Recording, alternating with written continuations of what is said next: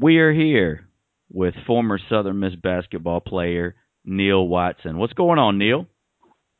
Not much. How you doing? Good. Thanks for joining us. Uh, thank you for having me. How did you get involved in the game of basketball? Um, ever since I was a little kid, probably about three years old, I automatically kind of fell in love with the game. Um, my earliest my earliest memories as a kid playing in the backyard, playing in the front yard with the Fisher Price goals when they were really popular. I mean, I put the goal up to the I had my dad put the goal up to the highest it can go and really just started shooting from as far as I could and as soon as my dad saw that it was something I was really passionate about at such a young age, he put me right into organized clubs and organized youth groups to play the game and he saw that my passion was had such fire behind it. Um, I started playing AAU at an early age. I started playing up as well, and that's really where my love for the game came from. What was what was AAU like for you? Growing up, AAU was good. Um, it was a bit tough as well because I wasn't one of those kids that was extremely big or extremely talented. Everything I got really came from myself. Um, I worked I worked at it you know, night in and night out, day in and day out. It was just a lot of hard work and um, it was a lot of effort as well, along with dedication. Um, like I said, my passion for the game really had a lot of fire behind it. And being that I was so young with it, it just stayed with me and I've never looked back. You, you obviously were a basketball fan growing up. Did you have a, a favorite, any favorite teams or any players that you tried to model your game after? Growing up, I never really had a favorite team. I would say the one team I always absolutely loved was the Kansas Jayhawks um, under Roy Williams, and then when it was passed to Bill Self, you know, still to this day, I'm a huge fan. Um, growing up, one of my major, major role models was a guy named Jeff Hawkins who uh, went to the high school I went to and ended up ending his uh, collegiate career at Kansas University. And as far as professionally, um, I really tried to model my game after Steve Nash. Steve Nash to this day is by far one of the greatest point guards to me that has ever played the game with his vision and with his quickness and just with how he controlled the game of basketball. He made everybody around him better. Exactly. That's what I really wanted to uh, make my game like. I really wanted to be that guy that no matter what coach, no matter, you know, who the guys were on the team, is that I could be the guy that make everyone better and bring everyone together as well to get us to play as a team to win basketball games. Because at the end of the day, at the end of every day, no matter who you're playing or, or what sport you're playing, it comes down to winning, and winning keeps everyone happy. You went on to play high school ball. You played at Sumner Academy, where you scored over a thousand points in your career. What was your time like at Sumner? It was good. It was good. Sumner was good because it taught me how to be a student athlete. Um, it was a college preparatory school, so I spent a lot of my days in home, a lot of my nights at home, studying and trying to prepare myself, you know, for class the next day, along with preparing myself for practice or the games. You know, late nights practicing, early mornings practicing, and you still got to go to school and get the schoolwork done. It was really helpful because that's exactly what college is. Um, for every student, every student athlete out there, you have to be prepared for the schoolwork, early mornings and late nights, and you have to be prepared to play your sport as well, whether it's practice, working out, study hall. You have to be prepared to be a student and an athlete. And Sumner Academy of Arts and Sciences definitely prepared me for that for that road, um, for that little path on my journey. When did you realize that you might have a shot to play college basketball? I started to realize probably when I was a junior in high school, I uh, linked up with a guy named Rodney Perry and started to play for a team called the Rockets. We were called the Springfield Rockets. And he was really the one who turned my eyes to I could play. And I always used to think that I, I never really used to have it embedded in my mind that I was too small to play the game of basketball. But it was always kind of there in the back of my mind. This guy Rodney Perry really took it to the next level and made me believe that you can be a college basketball player. You started your college career at Toledo. What what happened yeah. at Toledo? At Toledo, I got deemed academic academically ineligible. Um, coming out of high school at a Sumner, which was a real struggle at my time as well. Academically, I I, I ended up graduating Sumner, but you know I was still, as far as NCAA requirements, I still was missing a few classes, and I was short by one point on the academic scale for being eligible to play your, you know, to play any years um, in college. And because I was, Toledo still accepted me, and they redshirted me academically, redshirted me. I was deemed by the NCAA, so I went there, and that was a struggle as well because all players coming out of high school want to play college basketball immediately, and I had so much to learn um, in the classroom and on the court. So that was a pretty tough time just sitting back and watching guys play. And we were um that year at Toledo, we were pretty terrible in basketball. I think maybe top five worst teams in the country. So that was a really, really tough year for me. How did you end up leaving Toledo? A guy, um, I can't remember the coach's name. I remember we called him Coach K. He came over from Wisconsin, Green Bay, and basically just sat me down in his office after a few workouts and, you know, just didn't believe that I was good enough. Um, he didn't feel I was big enough. He didn't feel I was quick enough. Uh, he felt that the guys he was going to bring with him were better than me. And at the time, I didn't understand it, and that's what caused me to leave Toledo and transfer to Coffeyville for my one year of junior college. Um, he just didn't feel I was good enough, and at the time I was pretty upset with him. But as I got older and once I, ended up at Southern Mississippi, you know, you learn that basketball is a business as well um, especially from a coaching standpoint. When you're moving your family and you're making a big move from Wisconsin to, you know, Toledo, Ohio, you have to be on your P's and Q's and you have to have guys that you trust and you can't really take risks. So, um, you know, today I respect him for his decision because in the end it made me better and it made me a stronger player and a stronger basketball player. Yeah, I'm sure that was a motivating factor in your future success. Oh yes, definitely it was. Um, for any kid or, or not even for just kids, for any person, you know, being looked in your eye from someone you look up to and them telling you that they don't believe in you and they don't you know, they don't think you're good enough is hard. It's very hard. It, it's a hard pill to swallow. Um, but in the end, you know, it's just something you have to do. It's like being knocked down on your butt and as we're all taught to, you know, you get knocked down seven, you get up eight. No, absolutely. That that is the uh that's the Southern Miss way. It so, is. It is. So you, you you mentioned you end up at Co- Coffeyville. Um, how did you end up at Southern Miss? Well, while I was at my year of Coffeyville, we went 33 and five and finished fifth in the nation um, out of all junior college teams in the in the na- in the country. And um, a guy by the name of Greg Heiar, who was the assistant under Larry Eustachy. I mean, he made several trips every single time he could to come see me in Coffeyville, and he always, always, always, you know, called me when he could. You know, he did everything by the book, and he really made me feel like I was important. He made me feel like I would be welcome to the club, I would be welcome um, to the university, you know, as one of their own. Um, he never came there and told me, you know, you're gonna come here, you're gonna start, you're gonna do this, you're gonna play this many minutes he came to me straight and he said, uh, Neil, I love your game. You remind me of this guy named Stefhon Hannah who played in Missouri, who I was very familiar with, who was a great guard. And he was like, little guards like you have a place in this game, and I believe in you, and I believe that you can help our team and take us to the next level. And looking him in the face and him telling me that, and I trusted him. And Larry Eustachy wasn't far behind him, and he came you know, as often as he could as well, and made me feel comfortable. And, and those two together made me feel like Southern Mississippi was a place for me to go.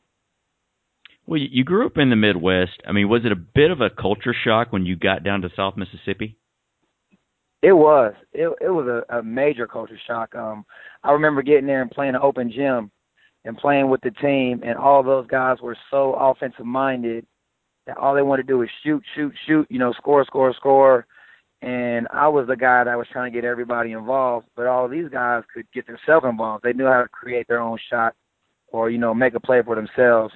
And they were all just as talented as me. Majority of them were better than me, and I think that's what really set the tone So when I got down there, I was so unfamiliar with it. I called my dad right away and was like, "Dad, I can't be here. These guys don't want to pass the ball. You know, the coach ain't even around. Being that it was the summertime and coaches couldn't be around during this time because of the NCAA violation. And I was just like, Dad, I can't be there. And the one thing he said to me is, you got to develop alligator tough skin. You got to be able to to shake off the bad and know that um, good times are ahead. Everybody's new. Um, you new, and they got to get familiar with you just like you got to get familiar with them. So ride it out and call me back in one month and let me know what you feel. And I called him back, and sure enough, by the time I called him back, I was in love with the university. well, what was it like playing for Larry Eustachy? Playing for Larry Eustachy was the best year of my life. Um, he taught me so much about the game of basketball. He taught me so much about being a point guard. He taught me so much about being a leader. Um, and he, most importantly, he taught me about life. I feel every every practice was not just a lesson on how to become a better basketball player or how to, you know, be a better defender or how to help rebound. There was some sort of life lesson in every single practice we had and every single every single encounter I had with Eustachy, was a life lesson as well. So to you, to Larry Eustachy, I'm forever grateful. Well, that first year at USM you talk about, I mean, that was the first time that we defeated the Memphis Tigers in years. What what did it what did yeah. it mean to the team to get that victory? It meant it meant everything to us. Um, it really, you know, it's hard to put it in words because, you know, going up leading up to that game, you know, all the guys that have been there, you know, were letting me know, you know, we haven't beat Memphis, you know, in, you know, 18, 19 games. So, you know, a span of years and Eustachy, I mean, he came to me one on one and he let me know that I have been playing well lately and that he really wanted that win. You know, he he based he didn't base our season off of that win, but he his competitive edge, he wanted that win just as bad as we wanted that win, if not more. And to me, it felt like if I have this much passion, this much fire from a coach um, who I genuinely feel cares about my well-being and me becoming a better basketball player and a better person, it made us all want to work that much harder to win, not only for ourselves, not only for the university, but we wanted to please our coach and we wanted to make our coach happy because we knew, um, and as I knew personally, that Larry Eustachy would go to the ends of the earth, ends of the earth for us. And, and another huge feat that year. It was the it's the third time in school history that Southern Miss gets to play in the uh, NCAA tournament. What was that experience like? That was absolutely amazing. Even though um, we lost that game to K State, um, being to the NCAA tournament, you know, making it to the NCAA tournament out of Hattiesburg was just one of the accomplishments that I'll never forget. Um, the group of guys I had down there, Maurice Bolden, uh, Angela, D'Angelo, or Angela, I'm sorry, uh, LaShay Page, Yarrow Phillips, Jonathan Mills, Rashard McGill, you know, Christian Robbins, all of those guys that participated on that team and helped get us to that tournament. Um, I mean, all of us are still close to this day. It's truly phenomenal, and it's one of those memories that none of us will ever forget. That season, you were named second team All Conference, Conference USA Newcomer of the Year, Conference USA Sixth Man of the Year, and you were a finalist for the Howell Trophy. Did you expect yeah. any of that in your first year when you signed with the Golden Eagles? Honestly, no. Um, being that year and every other year I play basketball collegiately and professionally, I never really go into the year setting goals for myself because I feel it puts too much pressure on me. So I always just go into the year you know, going is I'm gonna stay working out. I'm gonna stay in the gym. I'm gonna keep myself motivated, and I'm gonna go out here and, and do my best. And you know, hopefully, what I'm doing rubs off on the other guys. And that year, the group of guys I had, it did. And just so happens that because we had a successful year and I was playing well, you know, I got nominated for a lot of things and I made the second team. So when I got those awards, you know, those accolades, I was, you know, extremely happy because not only did we have a successful season, I felt like that was icing on, on the cake for me. After that season, Larry Eustachy left for Colorado State. What was the transition like to playing for Donnie Tyndall? It was very different. It was very different. I've done the transition before um, of going from a coach to a new coach, and I knew how it went, and I kind of expected the worst from Tyndall coming in. I expected him to, you know, do what he kind of did, you know, which was bring in a bunch of new guys and maybe not purposely trying to replace me, but trying to, you know, bring in the guys he wanted, the guys he felt like he trusted. So really, you know, my years with Tyndall was an uphill battle. Um, both years were an uphill battle because I I was a, I was a Larry Eustachy guy. I wasn't a Donnie Tyndall recruit, and being that, you know, going into my junior year with Rashard McGill and Jonathan Mills, I had them to kind of have my back, and you know, I had those guys to look at. But going into my senior year, I think the transition was a bit harder because I was the only Eustachy recruit left, and you know, the other guy with me, Cedric Jenkins, um, his knee just didn't hold up like we wanted it to that year, so he couldn't end up playing with us. So I, it was a pretty it was a pretty tough transition, especially with the different coaching styles as well. But still, you had a you had a great season that junior year, but uh, the Golden Eagles uh, took Memphis to double overtime, but fell short in that conference championship game. How disappointing was that loss to you guys? Very disappointing because um, it, it's just one of those things where you you give everything you have and you still fall short. Um, which ended up being a life lesson for myself is just because you work hard for it don't mean you deserve it and it doesn't mean it's going to be given to you. So it's one of those things where we took a loss and we just had to, you know, you just got to look forward and move on from it. Um, but as far as the team aspect, it was devastating because we did work our butts off and we did feel like we deserved to win that game. Memphis just made the plays at the end of the game, you know, at the end of that double overtime that got them that win you know, after the season, uh, Southern Miss ends up as a number one seed in the NIT, and I had been following Golden Eagle basketball for a long time. I mean, I was there in in the greenhouse during the uh, NIT teams of uh, you know the late '80s. But how amazing, yeah. how amazing was that environment at Reed Green during the NIT that year?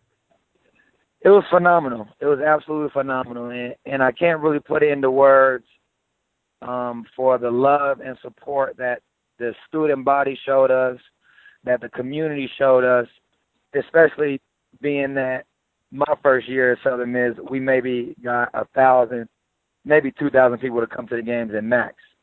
And then you get to that the point where we're in the NIT and it's a sold out game, close to sold out game every time, you know, we play. So, you know, to all those fans and, you know, to the student body that was there when I was there, you know, it's just so much love in my heart goes out to them because I really am truly thankful for you know that Golden Eagle club that we had.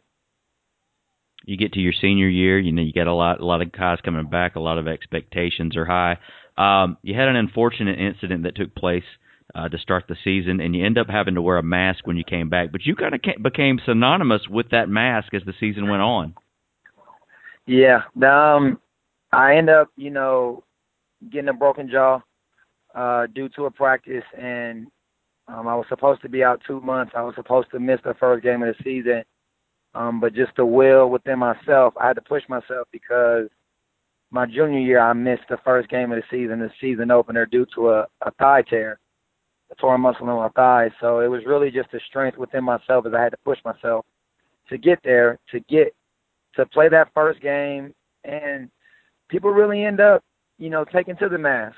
Uh, you know, the whole fear of the mask um, you know, I can't thank I can't thank the fans enough for you know for supporting me and really having my back because I genuinely feel that everyone in Hattiesburg who you know watched me play or or you know watched my time during Southern Mississippi genuinely became not just a fan but you know people to actually feel like they connected with me and you know even to this day I still talk to quite a few people from Southern Miss you know fans whether I personally met them or not you know, if you reach out, I'm not one to ignore.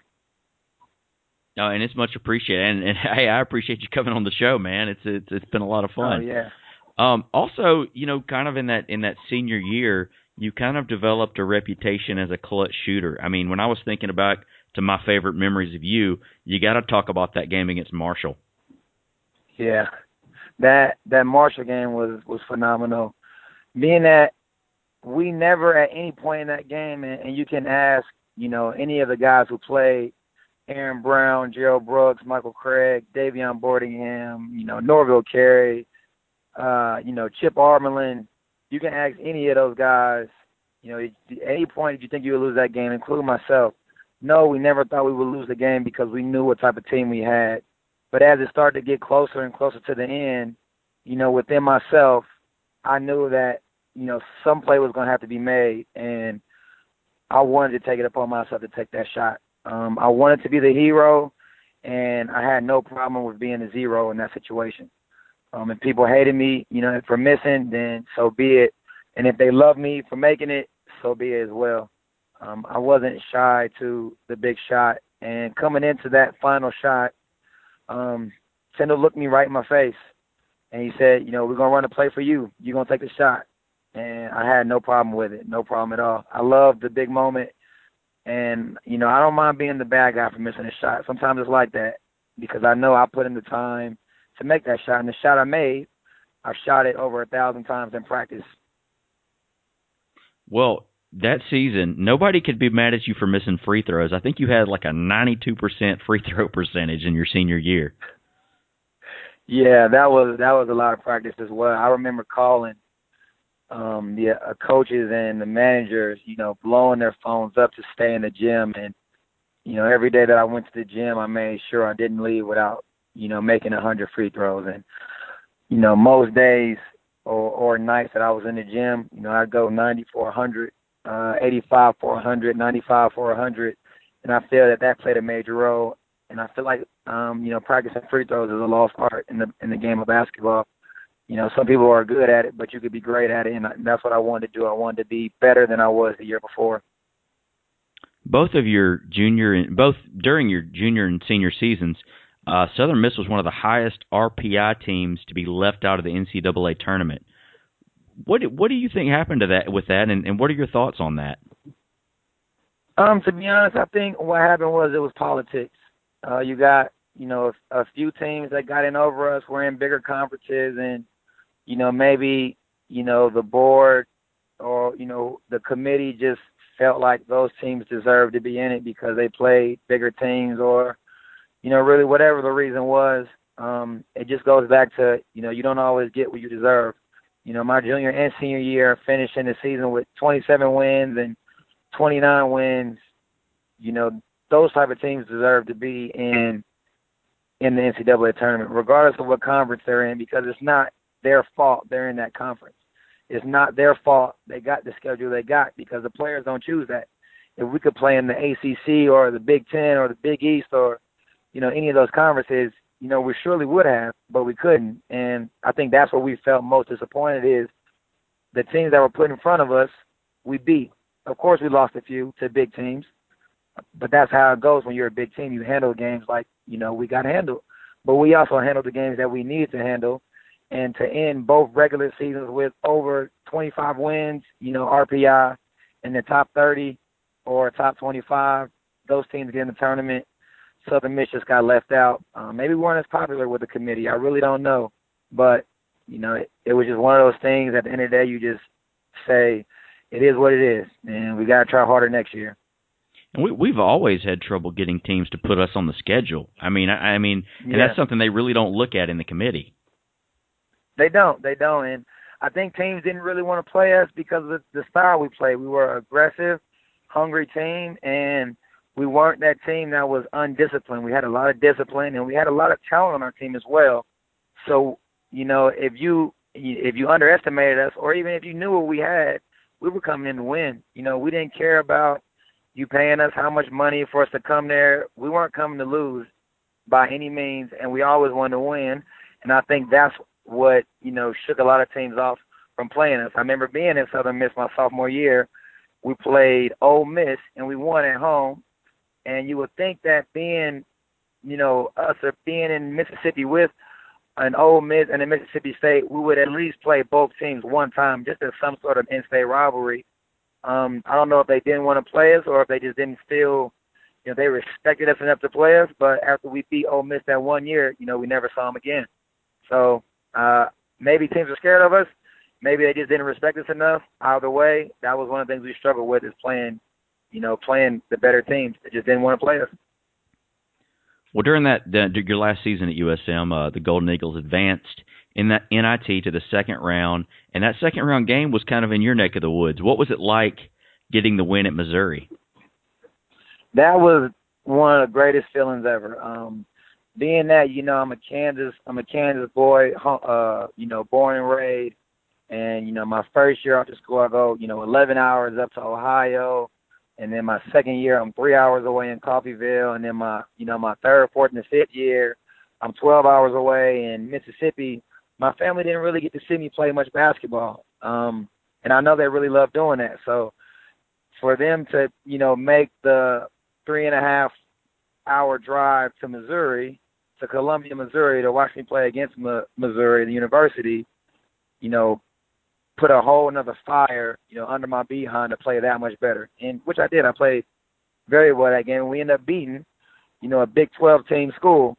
So which was another, you know, big landmark for us because that wasn't the only, you know, big team we beat, you know, in my three year tenure at Southern Mississippi. What did it mean to you to wear the black and gold? It meant everything.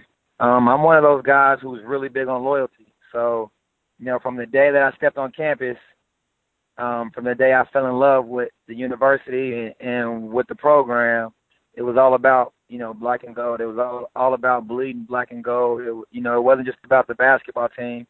You know, I made the efforts to you know go see the fraternities, go see the sororities, go see the tennis team, go see the women's soccer team, go see baseball, go see football. You know, I made it a priority to go see everybody because I felt you know the sports organizations. We were all you know we were all student athletes. We all knew what it was like to struggle. We all knew what it was like to stay up late and have to cram and we all knew what it's like to, you know, people look at us crazy, like, oh, you, you know, you're lucky to be on scholarship and this and that. So I made it, I made it a priority that, you know, bleeding black and gold wasn't just gonna mean bleeding black and gold for the basketball team. It meant bleeding black and gold and representing the university um, to the highest honor. When you left Southern Miss, you went to play professional basketball in Europe. So tell us a little bit about your time so far with the Leicester Riders. Um, my time with the Leicester Riders has been really good. Uh, right now, I'm in a contract negotiation, so I might go back, I might not, um, due to the fact that my first year there, we won 30 games but didn't win any championships. Um, I made it my mission that I wanted them to re-sign me because I wanted to go back and get, I wanted to go back and win the league title for my head coach, for my GM, for my owner, and for my teammates. And my second year, we win uh, a tournament competition called the Trophy Final for the first time in club history. And then we also won the league, which was that was my goal for us to win the league. We lost to a team last year, and this year, this past season, we accomplished that. So I feel like the goal I had set was accomplished and playing in Europe, playing for the Leicester Riders was phenomenal because I met, you know, some extremely nice, generous, and caring people that I always have good relationships with. And also being a, you know, a huge soccer fan, I got to I got to witness one of the greatest sports uh one of the greatest sports things to ever go down in history. Uh, the Leicester City Football Club soccer club won the Premier League, which is probably the best soccer league in the world you know, at 500 to 1 underdogs or 5,000 to 1 underdogs. So being in Leicester, not only us winning the league, um, I got to witness history in another sport, which was, you know, great. Do you, do you sing along at the games? Do you sing along with the? I do. do they? I do. do. They... I am. I am the guy. Yeah, they chant. They chant the entire game. Now, a lot of times when I go to the game, because of the connections I made out there, I uh, get to sit VIP, so I'm always up in the box majority of the time but there are the there are the many times that I just tell you know my sponsor that nah you know I'm sitting in the crowd today I'm sitting in the cold and, and I'm chanting the whole night.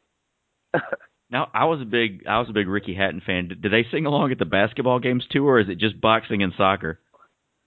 Now mostly it's football in the UK, but if you go to other places such as Spain or Germany, you know Greece, those places they are chanting, you know, and, and chanting the basketball games and shooting flares. Now you'll get maybe one or two chants in the UK in Leicester or in Newcastle, which are the two bigger clubs um, in that league, but you won't get too much. You won't get as much chanting as you would at a football match or a soccer match. Well, since you've been gone from Southern Miss, a lot has happened, as you already know, with Donnie Tyndall and Southern Miss basketball. What are your thoughts on the NCAA invest- investigation and punishment? Um, for what they say he did, uh, you can't really be mad at him for. You can't really be mad at the NCAA for punishing him the way they have. Um, in any case, you know whether he did it or not, that makes the university look bad. And for those of us that really care, and I mean, even you know, Tyndall made us feel like he really cared about the program.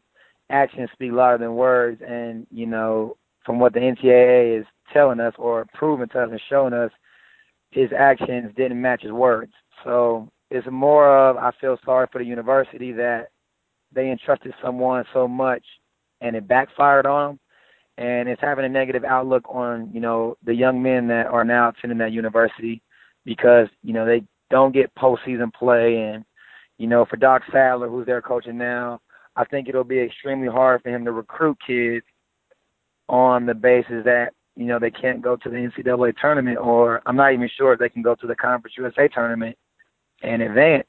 So you know, going to a young man's home and telling him, I want you to come play for me, but we you have no chance of going to postseason play for, you know, a year or two or, or three years, that'll veer a kid away from wanting to come or just having that, you know, negativity over your university cannot make a cannot make a young man want to come and attend attend that university. And I think, you know, his actions end up having more consequences than he thought, and end up hurting a lot more people than he thought it would.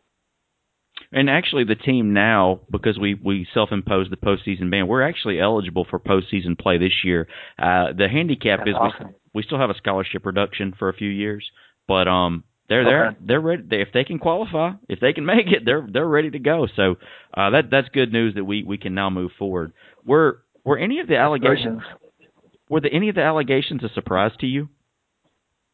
Honestly, they were. Um, pretty much every allegation against Tyndall was a surprise because that's not what he taught in practice. Everything in practice was about being upfront and honest and um, being genuine and this and that. And then when this comes out about a man who's teaching the complete opposite, it makes you kind of turn your head sideways and look at it. You know, it makes you question the things he said. It makes you question the things he tried to teach us. It makes us question the things he tried to teach us even though you know I wouldn't doubt it for a second that Tyndall was a, a genuine person and that he genuinely cared for us, it does make you question it when you see the actions though, because like I said, actions speak louder than words. You can't preach, you know, being genuine and caring. You got to be an upfront guy, and you know you can't shortcut. And then all these allegations come out, and you get the ten year ban for coaching because you were doing the complete opposite. You were lying, being sneaky. You weren't being upfront. Um, you weren't being genuine, and you were taking shortcuts. So when things like that happen, people look at you negative, and it's something that you can't change. If I see Tyndall out around, I wouldn't turn my head away from him, and I wouldn't walk away from him. I would still shake his hand and treat him like he was my head coach because I went to war with Coach Tyndall. Um, and we've been through, you know, a lot in my two years with him. But either way, those two years made me a stronger person and made me a better man. So if I seen him, and you know, I wouldn't even, I wouldn't even, you know, reject the call. I would still talk to him as if I was at the university to play for him. I, I think it's bad what happened to him, and, and it kind of sucks because his method of basketball, his style, was very successful. So I think it kind of sucks that, you know, he'll miss the D1 game for a while because I think had he been able to, you know, coach out his six or seven years at Tennessee, I think they would be, you know, either number one or a number two team in the SEC, and I think they would give Kentucky a run for their money. I think they would have given Kentucky a run for their money every year that he was there. No, and I think you're right about that. Um, You had a very popular tweet a few weeks back where you you mentioned that uh, you you'd like to come back one day and uh, be the head coach at Southern Miss. What was that about? I firmly believe that, and uh, that's something I feel strongly about. Um, I've always been to I've always been into the game of basketball for the love of it, and the older I get, I'm starting to fall more in love with helping kids develop development of the game and helping them get the scholarships and all that and being that I love Southern Mississippi so much, I would love to come back there and be the head coach and, you know, if they don't make it back to the top of the conference where we left it off, I love to be that guy that comes back to help them get back there as a head coach because I know what it takes to do it. I played it. I've uh, been through it, you know, ups. I've been through downs. I've been through everything a collegiate athlete goes through as far as when they speak on the struggle. So I feel like um, people, you know, players, I can get players to play with me well, and I feel like I also can get players to play for me as well because I can relate and I, you know, I can really feel where they're coming from. So I would really love to, you know, six or seven years time, I would really love to come back and be the head coach of Southern Mississippi. What's next for Neil Watson? going back to Europe. Um, I don't know which club I'll be going to. Um, hopefully by mid July or end of July, I'll know you know where I'll be where I'll be at. But you know, for what's next is I plan to go back overseas, and in whatever league I go to, um, leave my print. Um, I want to be the best, and I train in the summer to be the best, and uh, that's really it. Is just to to continue my journey of basketball and to continue keep moving forward and being able to bounce back from the negatives and the lows. Any final words to the Golden Eagle fans out there? To all the Golden Eagle fans, it will forever and always be SMTTT, and I am truly grateful and appreciative for all the love and support that you guys have shown me and that you guys continue to show me. And I genuinely hope that one day I will get to come back and be the head coach for that university, and we'll rise to the top again.